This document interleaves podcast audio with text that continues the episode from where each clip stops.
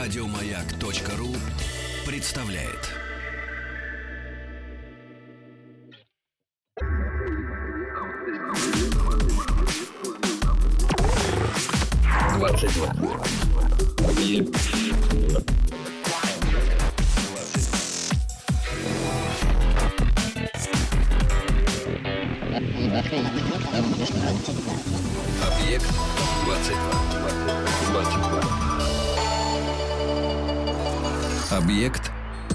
22. Вот воистину время стирает города и цивилизации, но оно не властно над э, истинными ценностями. Это «Объект-22» и научные бои.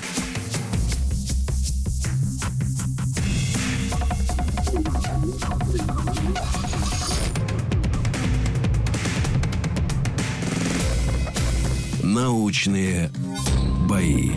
Я Евгений Стаховский, «Научные бои», совместный проект радиостанции «Маяк» и Политехнического музея. «Научные бои» — состязания молодых ученых. Первые бои прошли летом 2013 года, и к этому дню в них приняли участие десятки молодых э, ученых. В эфире «Маяка» третий сезон научных боев. Сегодня четвертые бои третьего сезона, 36-е бои в эфире в общей сложности. И напомню, что после первых двух сезонов мы как-то решили замахнуться на звание абсолютного победителя научных боев. И вот как-то последовательно будем э, доходить до финала. Но пока продолжается еще такая предварительная стадия. Все люди, которые здесь появляются, все участники, это так или иначе уже победители того или иного выпуска научных боев, либо в первом, либо во втором сезоне, а некоторые, по-моему, есть у нас пару таких случаев, отметь, отметились и там, и там. Но в любом случае, вот главные действующие лица на сегодня. Это Андрей Житкин, кандидат географических наук, научный сотрудник географического факультета МГУ имени Ломоносова. Андрей,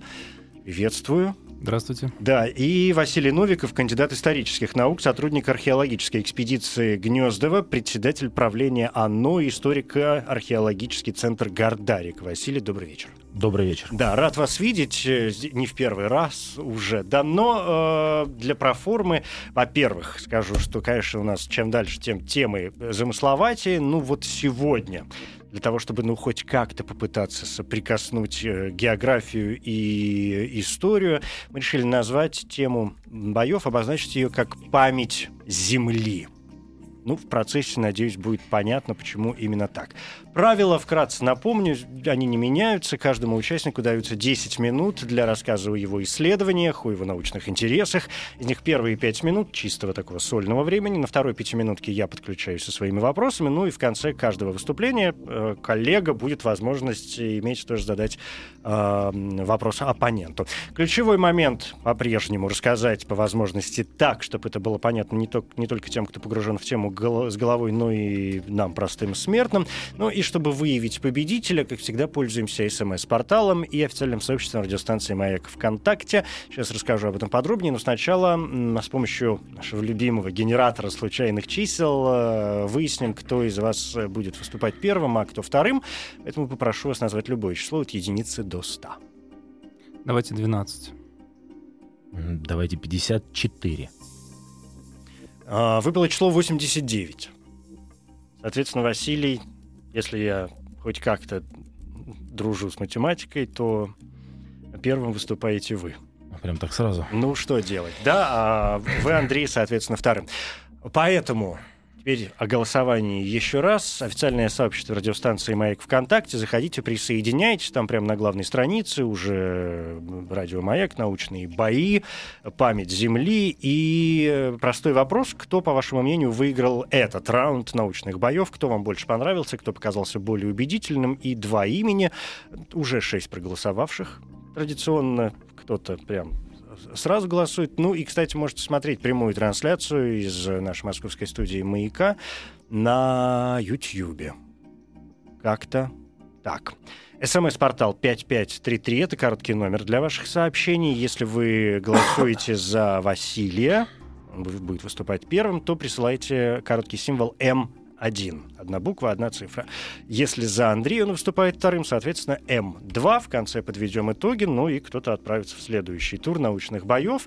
А кому-то я останусь вечно благодарен за участие. Ну, по крайней мере, пока не начнется, например, четвертый сезон, чем черт не шутит. Все, мне кажется, основное я сказал, и думаю, что теперь с чистой совестью можем начинать, если вы, Василий, готовы. Да, вполне. Научные бои. Ваши 10 минут, пожалуйста. А, ну, сегодня я поговорю об археологии как о науке, которая занимается тем, что собирает все доступные средства для прочтения памяти Земли. А, поговорю о том, что ближе мне. А, естественно, мы представляем археологию как науку и некоторых людей, которые с лопатами едут опять куда-то, что там копают, но это уже немножечко даже в прошлом, можно так сказать, и представление уже другое. Начнем с самого простого. А, археология сейчас, основной ее как бы такой модный тренд, это неинвазивный метод исследования. Лозунг простой. Находи, изучай, но не разрушай.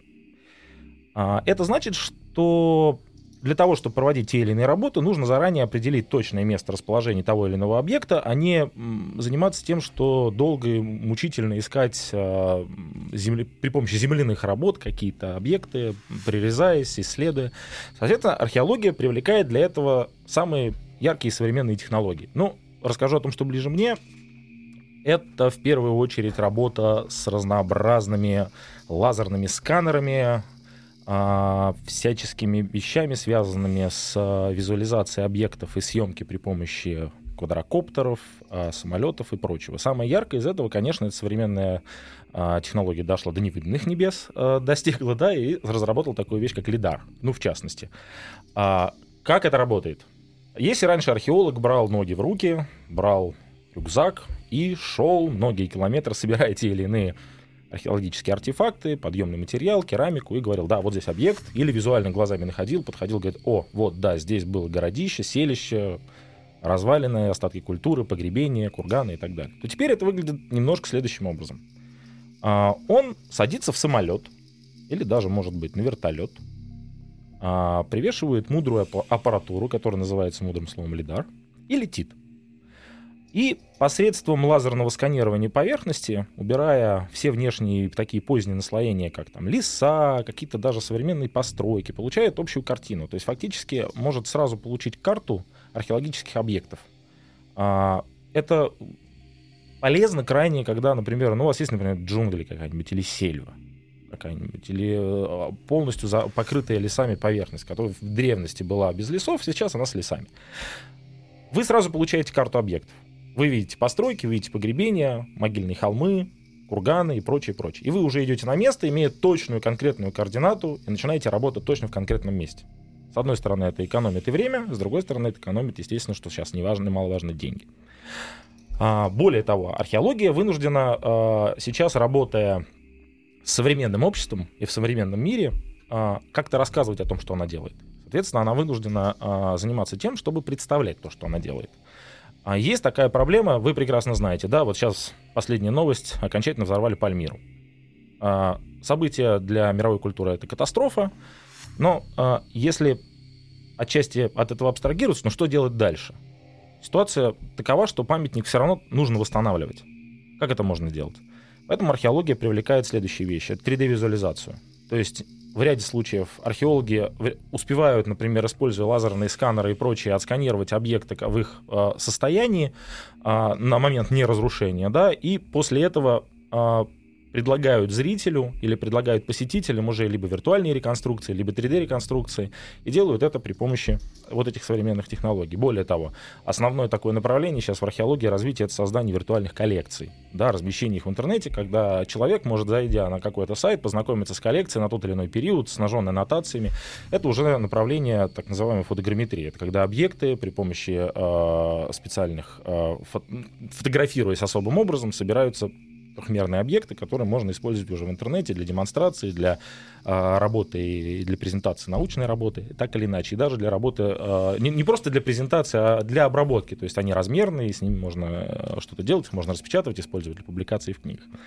Это вот э, такое вот 3D-визуализационное направление в археологии, которое мы сейчас активно используем и вынуждены использовать для э, получения максимальной информации. Но если говорить, например, о э, более приближенных методах исследования, вот, например, мы уже приходим на объект, и нам нужно понять, а, А, ну, в частности, у нас погребения бывают, да, то есть нам нужно понять, а, по какому обряду они совершены, как они совершены. Для, с одной стороны, их можно исследовать, раскопать, да, то есть э, провести археологические работы, получить результат, а можно предварительно провести, например, исследование по помощью геофизики. О, не успел. Рассказал о самом любимом. Ну, ну, можно Но оставил интригу. Можно сразу продолжить, потому что, естественно, я сейчас зацеплюсь за этот момент. Да. Что значит продолжить А вот да, а очень, а очень просто. Есть такие геофизические методы исследования памятников. И вы, э, ну, например, э, у них, э, ну, наши коллеги геофизики, они используют, например, электротомографию, магнитную съемку, георадарную разведку.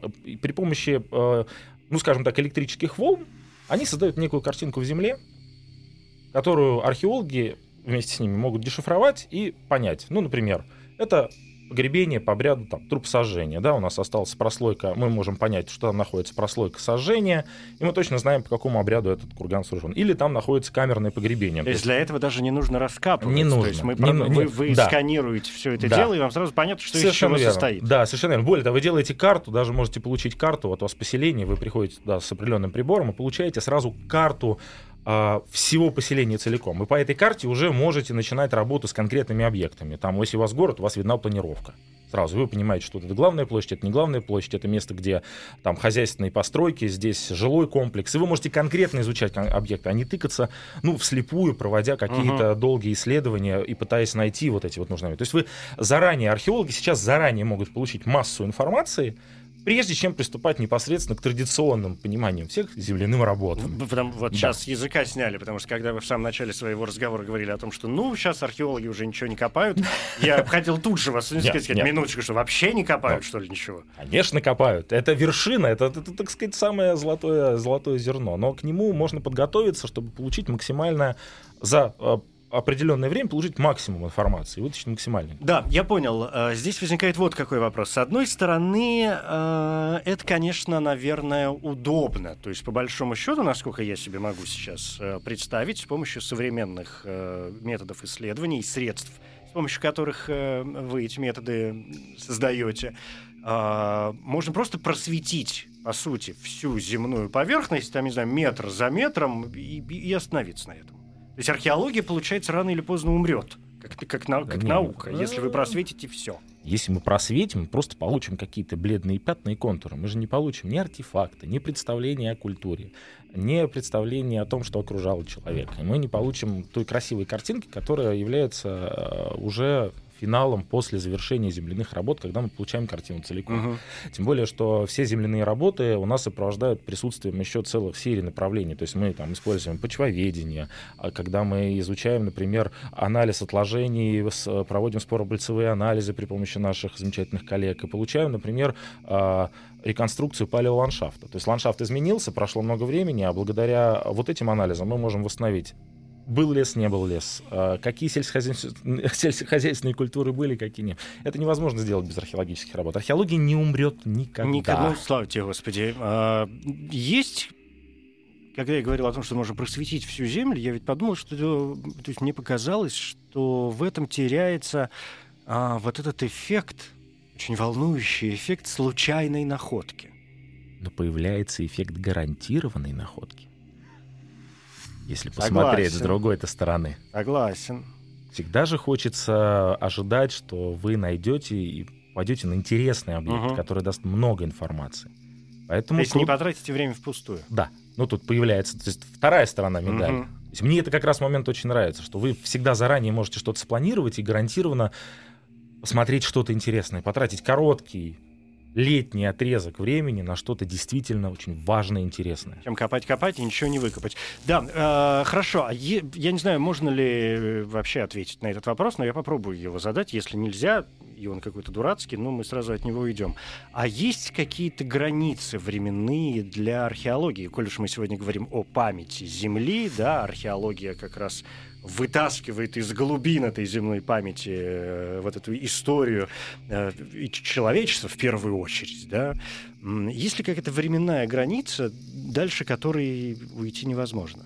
Но археология традиционно а, работает а, с историей человека. Человечества и то, что... Ну, разумеется, культура, да. Да, соответственно, по- когда э, перестает быть человек, ну, такая археология в традиционном ее понимании немножко исчезает. То есть есть э, моменты, когда изучают и динозавров, и проводят такие же археологические работы, но это уже немножко другое. Археология угу. все-таки связана с историей человека, и нас волнует именно это. Как он жил, и как он будет жить. А клады вы можете искать? А то. Жалко, закончились 10 минут, а то мы как раз пришли к самому интересному. Но в случае, если вы победите, например, сегодня у нас будет возможность в следующем туре третьего сезона научных боев э, продолжить этот разговор. Это Василий Новиков, э, археолог, первый участник на сегодня. Выступление осталось позади. Андрей, у вас есть возможность задать вопрос коллеге по нашим правилам. Конечно, очень интересно такие не, неинвазивные методы исследования. Какая у них вообще точность? Насколько мелкие детальки можно вообще обнаруживать? И как их вообще отличать от э, таких почвенных новообразований, например, от включений природных, типа камней, которые вот есть в этих местах? Ну, э, сразу скажу, что археология это не в чистом виде, а поиск артефактов. Нас не только артефакты волнуют, а как раз э, скопление камней и прочие скопления не просто камней, а обожженных камней, которые, ну, в частности, если мы о геофизике говорим, да, о этих картах. Это для нас самое важное в ряде случаев, особенно ну, с теми объектами, которым работаю, ну, в частности, я, там, территории Древней Руси. У нас не сохраняется видимых объектов, которые имели стены каменные, еще что-то. То есть это очаги, это развалы каменные, которые являются определенными маркерами наличия либо хозяйственной постройки, либо жилой зоны. А, соответственно, вопрос дешифровки э, — это острый вопрос, наука не стоит на месте, развивается, и здесь э, э, тонкая грань. То есть любой метод и современный метод всегда, почему я говорю о том, что в финале все равно земляные работы. Любой современный метод нужно проверять археологическими работами. И э, быть на 100% всегда уверенным, ну, практически невозможно. Либо нужно использовать комплексные методы, то есть там использовать 3-4 метода, получать картину, но все равно в итоге лучше проверить это археологическими работами. И сейчас, э, ну, особенно там та же геофизика в археологии, она набирает опыт, то есть это ну, достаточно новый для ну, по меркам истории науки, наверное, достаточно новый метод. Он набирает опыт, совершенствуется техника и методы, и в конце концов, я думаю, мы дойдем до того, что мы можем более точно определять уже вот... То есть сейчас можно определять, находить объекты металлические, можно определять там, э, там металл, железо, золото, скопление камней, то есть это можно совершенно спокойно и достаточно точно... Э, но я думаю, что мы дойдем до такого, когда мы будем получать совсем красивую картину, когда у нас будут не только контуры, а уже что-то более детальное. Это вопрос только времени и развития. Сразу химический состав, время. Да, а лучше да. дату, чтобы сразу Дату. все с датами, и все все знают, и все прекрасно. А да. что сейчас ищут вообще э, больше всего? Есть какие-то конкретные цели, или вы ищете все подряд?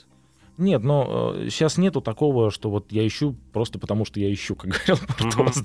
да. Все это упирается в вопрос э, интереса научного, то есть э, конкретного человека или группы лиц, да. Изучение стараются проводить комплексно. Почему я говорю о современных методах? Потому что чем больше методов ты используешь в процессе археологических до работ, во время и после, тем больше информации ты выбираешь из конкретного объекта. Ну вот есть вот то, чем я занимаюсь, занимаюсь Гнездовским археологическим комплексом, да, древней Русью, там, 10-11 веком. Мой интерес интерес а, максимальное количество методов и возможностей использовать, протестировать, понять, что работает, что не работает, чтобы а, получить какой-то результат. Но ответить на вопрос все-таки про датировки, самая проблемная зона, да, как, а, как они со, связаны с, лет, с летописными данными, например, посмотреть, как все это развивалось. Потому что археология дает гораздо больше, чем очень узкий блок письменных источников, в которых практически от истории Древней Руси угу. не сохранилось. Ну, ну да, древние. Вот. Там, же все, там же вам просто должны, там же всех сожгли.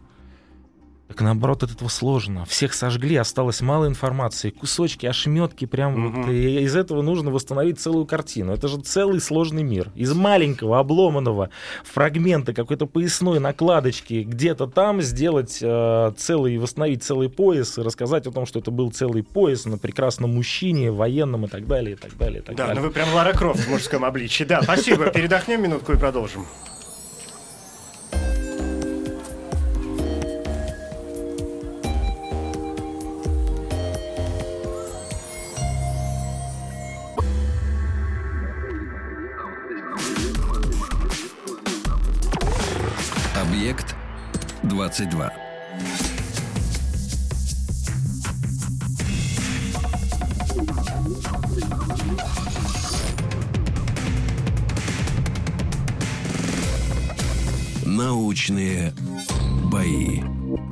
Это «Научные бои», третий сезон. Сегодня четвертые бои третьего сезона в эфире. Тема боев «Память Земли». Уже позади выступление э, историка, археолога Василия Новикова. И впереди выступление второго участника, кандидата географических э, наук, научного сотрудника географического факультета МГУ Андрея Житкина. Но, Андрей, если вы готовы, то я предлагаю не тянуть. Да? Давайте.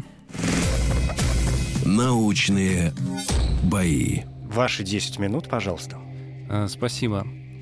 Ну, с точки зрения географа, э, можно сказать, что ту или иную информацию историческую сохраняют в себе все природные объекты.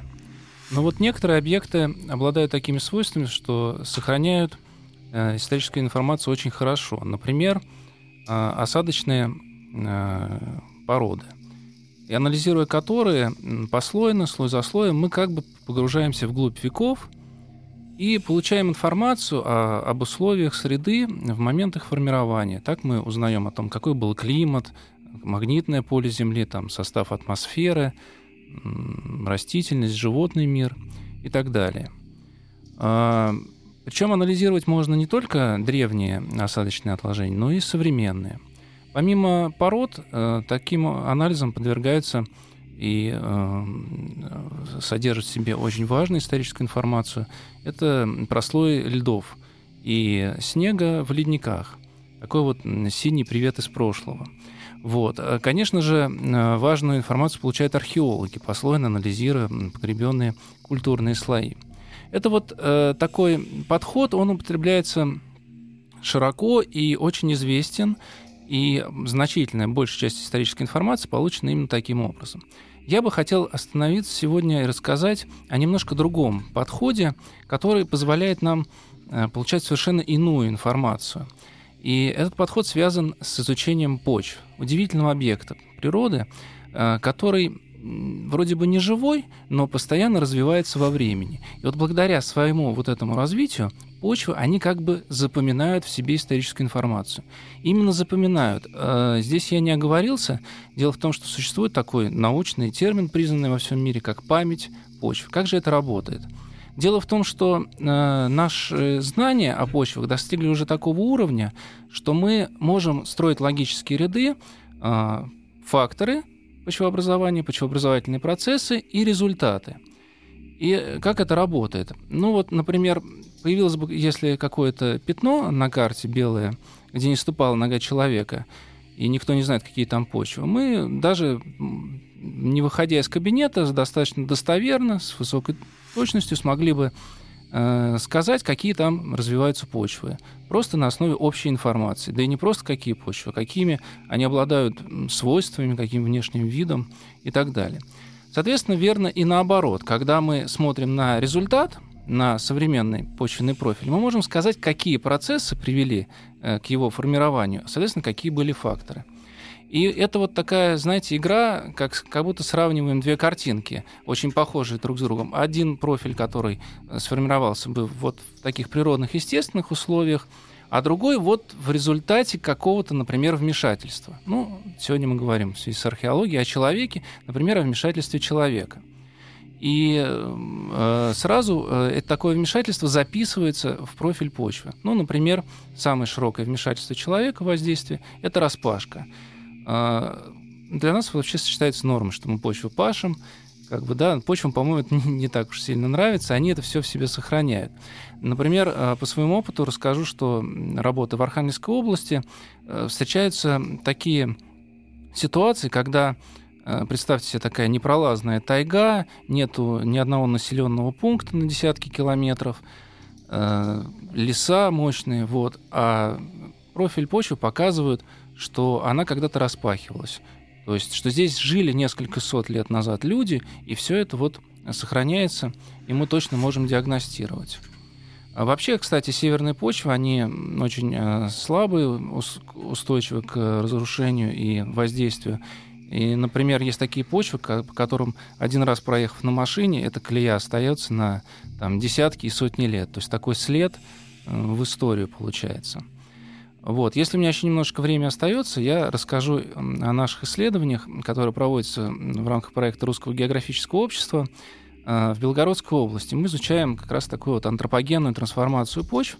И в частности, руководитель проекта профессор Чендев придумал очень классную идею проанализировать дороги, которые когда-то были там. Это вот э, так называемые татарские шляхи, то есть дороги, по которым татары передвигались в 16-17 веках. И, ну, с тех пор они уже уничтожены, никаких следов в современном ландшафте не осталось. Э, попробовали изучить плотность почв, ведь дороги же они должны уплотняться, и сделали такую крупномасштабную съемку. И получили действительно, мы диагностировали достаточно точно, где вот эта дорога проходила 300 лет назад. 300-400 лет назад. И более того, мы получили не то, что она в этом месте не прямая, а она как-то хитро изгибается и разделяется на три части. Вот потом, сопоставив полученную карту с картой рельефа, историческими материалами, мы получили, что э, там есть такой холмик, а за ним была крепость. И вот татары, видимо, перед этим холмиком останавливались, там очень большая плотность почв, группировались, и потом из этого холма выбегали Э, дорога разделялась поэтому на три части, окружали эту э, крепость и ее, видимо, захватывали, или когда она была захвачена, вот э, разделялись для собирания э, сбора там дани, подати и так далее. То есть такой метод ведения войн, по большому счету, своеобразный, да? да? Пять минут истекли, уже даже почти шестая. Ну, я ждал, честно, но я уже вынужден просто вас остановить. Ну, правила есть э, правила. Хотя вот это, конечно, я суть, я, кажется, мне понял. Слушайте, я хочу сделать, с вашего позволения, шаг назад. А от чего все-таки зависит вот эта память почв? Вы скажете, что на севере э, как-то попроще с этим. Ну, там понятно, там холодно, видимо, все промерзает насквозь, и остаются нормальные следы. Дело в том, что все зависит от того, какой характер воздействия на почву будет. Вот э, про север есть такие почвы, которые обладают таким свойством, называется тиксотропность. А представьте, она твердая, но когда на нее начинают вдруг давить, ну, например, едет машина, она становится такой, как будто ну, пастообразной. Машина приезжает, она опять затвердевает. И вот это остаются такие вот колеи удивительные. А вообще устойчивость почв, э, она у разных почв она разная к разным характеру воздействия. Например, одни почвы могут быть устойчивы достаточно сильно к загрязнению, а другие будут устойчивы к механическому а воздействию. От чего это зависит? Химический состав какой-то определенный? Вот, э... Наличие веществ внутри? Что? Ой, почва это настолько сложный объект, что... В двух словах не ответишь. Да, тут получается хорошо. целый комплекс физических, химических, био, биохимических, биофизических свойств. да, далее. хорошо. Тогда э, вот еще какой вопрос, тоже, что я Василию задавал приблизительно по поводу полевых э, исследований. Потому что вы как раз тоже начали с того, что все в кабинете, ученый сидит, что-то там, и можно никуда не ехать. Ну как это никуда не ехать? Это же интересно пойти потрогать, в конце концов. Безусловно. И, кстати говоря, я считаю, что хочу вот э, нашим радиослушателям сказать, что почва — это очень красивый объект. Когда мы его смотрим вот не под ногами в виде грязи, а в виде такого профиля, это эстетически очень красивый объект. И, конечно же, полевые работы — это ну, основная часть работ почвоведов, исследователей. Но вы тоже выезжаете, что называется, по сигналу. Ну, то есть только туда, куда действительно стоит уже поехать. Все зависит от цели задач исследования, ну, конечно, да. Но вот, э, к сожалению, нам не так везет, как археологам. Почему-то археологи здорово придумали э, использовать добровольцев для своих работ. А почвоведы почему-то до сих пор никак это не могут организовать. У вас пиар, видимо, не такой. Археологию все знают. Вон, поэты сколько э, прекрасных произведений э, посвятили археологии, а вот почвоведению что-то как-то меньше, мне кажется. Почва, к сожалению, вообще не очень популяризированы. Даже вот многие, сейчас же очень модно, всякие геоэкологические тематики, а почвы, они как-то очень часто остаются так за кадром. Ну, вам нужно, конечно, как-то что-то делать с этим. А, скажите мне, пожалуйста, у меня сложилось ощущение из вашего рассказа, что сегодняшнего, да, о том, что основная ваша задача это э, такая попытка чаще всего удачная, насколько я понимаю, попытка разделить э, почвы на, что называется, естественные процессы, которые в них происходили, и э, последствия деятельности человека. Да, ну, не только деятельность человека, и любой катаклизм, любое изменение, например, климата, оно оказывает влияние на почву и сохраняется в почвах. Э, действительно, суть заключается в том, чтобы э, сформировать какую-то идею для как как бы эта почва развивалась, если бы на нее вдруг не стал воздействовать какой-то фактор. Это позволяет делать прогнозы? Ну, то есть вот А, этот самый дурацкий вопрос «зачем?» вот здесь он как раз возникает. То есть, ну, история понятна, это прикольно, интересно, это забавно, но есть ли у этого еще какая-то ценность и цель? Конечно, прогнозы очень часто делаются по почвам. Даже вот мы говорили о загрязнении, например, прогноз э, устойчивости почв к загрязнению. Есть такие карты, сформированные Мгм. целой концепции, да. Да, я понял, то есть и прогнозирование, и э, вы даете такую... То есть мо- а, как, как это называется-то по-человечески? Ну, как это называется-то? Ну, не могу слово поймать. То есть вы даете информацию разным другим людям для того, чтобы они понимали, что с этой землей можно делать и что с ней может произойти в ближайшем будущем. Да, получается, что Как называется? Называется наука. Ну, да, то есть зная Это слово я все забываю, да. вот эту цепочку факторы, процессы и результат, мы можем смотреть как в прошлое, так и в будущее. Да, понятно. Ну что, 10 минут закончены. Василий, ваш вопрос, коллеги. Ну, у меня вопрос, естественно, сугубо археологический. А вот мне очень понравился э, рассказ о дороге, где они концентрировались, татары, значит, огибали холм с трех сторон и, значит, эту не- несчастную крепость какую-то одну штурмовали. А вопрос у меня такой. А а как вы определили, что это было многократное событие, или вы считаете, что это однократное событие, и от однократного события остались вот такие вот э, следы в виде вот этих трех обтекающих дорог или трех необтекающих дорог? Ну, э, как это было доказано? То есть это было доказано только вашими исследованиями, или все-таки потом приехали еще и наш брат-археолог и сказал, да, крепость брали 4, 5, 6 раз, и дорога здесь действительно была, или это ваш вывод? Просто ужасно любопытно. Э, Поднимались исторические фондовые материалы, и э, вот я знаю, что достаточно часто в этом месте совершались набеги, как-то вот это анализировался ис- исторический материал, э, чуть ли не там раз в 15 лет они так стабильно в этом месте нападали. Э, Вот. А то, что три дороги, это просто факт, который мы получили. Может быть, они один раз по одной проехали, другой раз по другой, но там как бы так получается, что одна дорога идет широкая, а потом три узенькие, типа сакм вот, татарских. Поэтому можно предположить, что они сначала как бы все скопом ехали, а потом разделялись на три. Но это, конечно, такое... Красиво. Да, красивые, да, предположения. Картинка, как кинематограф здесь э, рисуется. Слушайте, а я правильно понимаю, что получается ваша работа, скажем, вполне себе может помогать не только людям, которые занимаются наукой, Разнообразно. Ну, разнообразной, Ну, да. Но и, скажем, действительно, люди снимают кино, им же нужна какая-то... И, и которые следят за исторической достоверностью там, тех или иных моментов. И они же вынуждены к вам как-то обращаться, сказать, ну-ка, брат, географ, Они к нам-то не часто обращаются. Да, сложно, сложно. Если когда-нибудь э, в каком-нибудь художественном фильме будут задействованы почвы, это будет вообще супер, мне кажется, находка. Потому что их можно еще и очень красиво показать. Вот. Ну, пока не обращались. Но вы верите и надеетесь. Ну, да, вот, я понял. Хорошо, спасибо. Это выступление географа Андрея Житкина, второй участник э, научных боев на сегодня. Ну и вот, поскольку оба выступления позади, наверное, теперь с абсолютно чистой совестью можно голосовать. Я, как всегда, говорю о том, что лучше дождаться а, выступления обоих участников, после этого уже принять решение, кто вам показался более убедительным, более интересным. А, кого вы в данном случае, раз уж мы говорим о третьем сезоне, таком пролонгированном, кого вы хотите, может быть, услышать, увидеть в э, следующем туре. Понятно, что некое количество голосов поступило за то время, пока вы выступали. Ну вот кто не успел и кто сохранил в себе эту силу воли и стойкость, эм, наверное, сейчас совершенно однозначно может приступать. Для этого у нас есть, я думаю, минут еще 6-7 даже. Времени предостаточно, поэтому я лишь напомню, что голосовать можно двумя путями. Во-первых, официальное сообщество радиостанции «Маяк» э, ВКонтакте, там прямо на главной странице «Научные бои», Сегодняшняя наша тема «Память э, Земли» и два имени Андрей Житкин, Василий Новиков. Простой вопрос, кто, по вашему мнению, выиграл этот раунд научных боев. Если вам проще голосовать с помощью СМС с вашего телефона, СМС-портал короткий номер 5533, а, Если вам больше понравился Василий, историк, археолог, он выступал первым, присылайте М1, одна буква, одна цифра.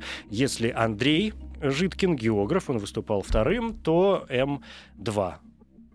Все, минут шесть и подведем итоги. Объект 22.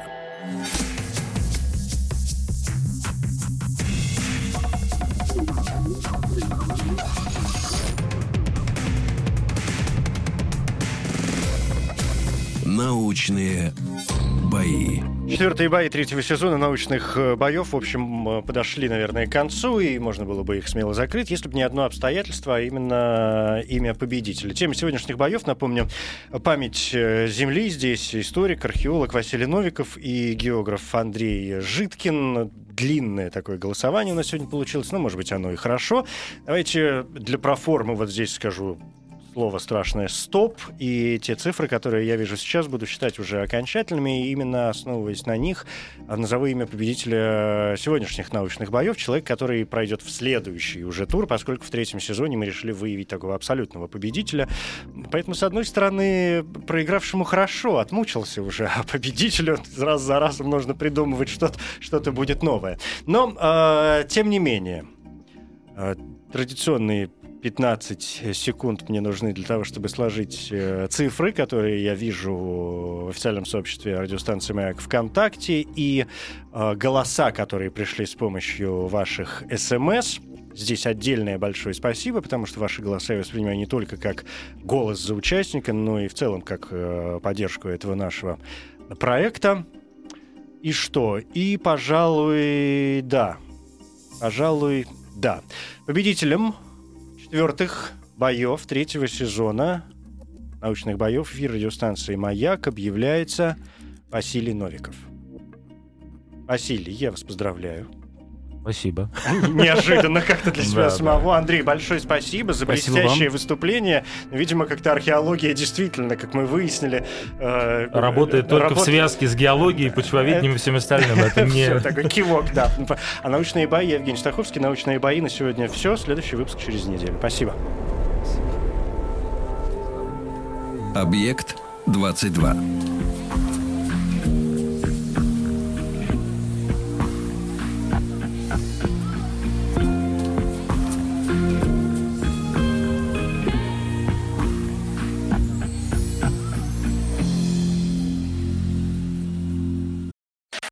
Еще больше подкастов на радиомаяк.ру.